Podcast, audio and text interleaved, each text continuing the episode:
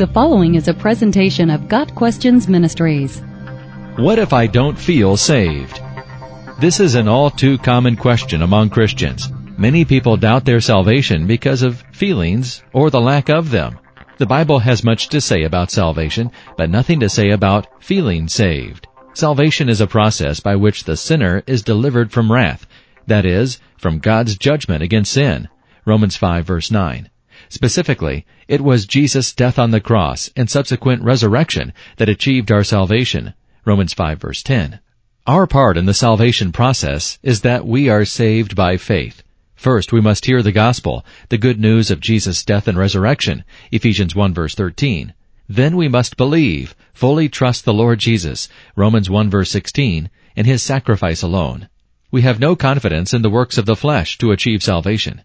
This faith which is a gift from God, not something we produce on our own, Ephesians 2 verses 8 and 9, involves repentance, a changing of the mind about sin and Christ, Acts 3 verse 19, and calling on the name of the Lord, Romans 10 verses 9 and 10.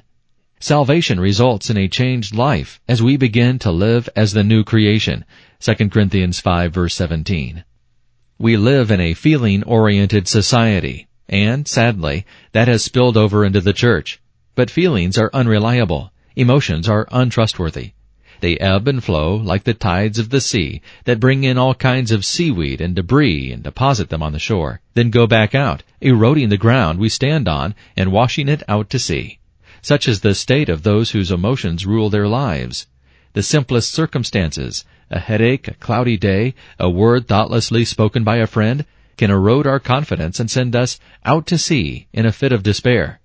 Doubt and discouragement, particularly about the Christian life, are the inevitable result of trying to interpret our feelings as though they were the truth. They are not. But the Christian who is forewarned and well armed is a person not governed by feelings, but by the truth he knows. He does not rely on his feelings to prove anything to him. Relying on feelings is precisely the error that most people make in life. They are so introspective that they become preoccupied with themselves constantly analyzing their own feelings. These are those who are continually questioning their relationship with God. Do I really love God? Does He really love me? Am I good enough? What we really need to do is stop thinking about ourselves and focusing on our feelings and redirect our focus to God and the truth we know about Him from His Word.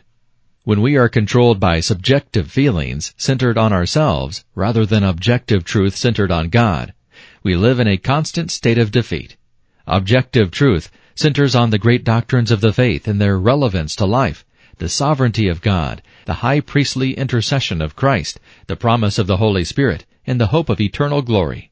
Understanding these great truths, centering our thoughts on them, and rehearsing them in our minds, will enable us to reason from truth in all of life's trials, and our faith will be strong and vital.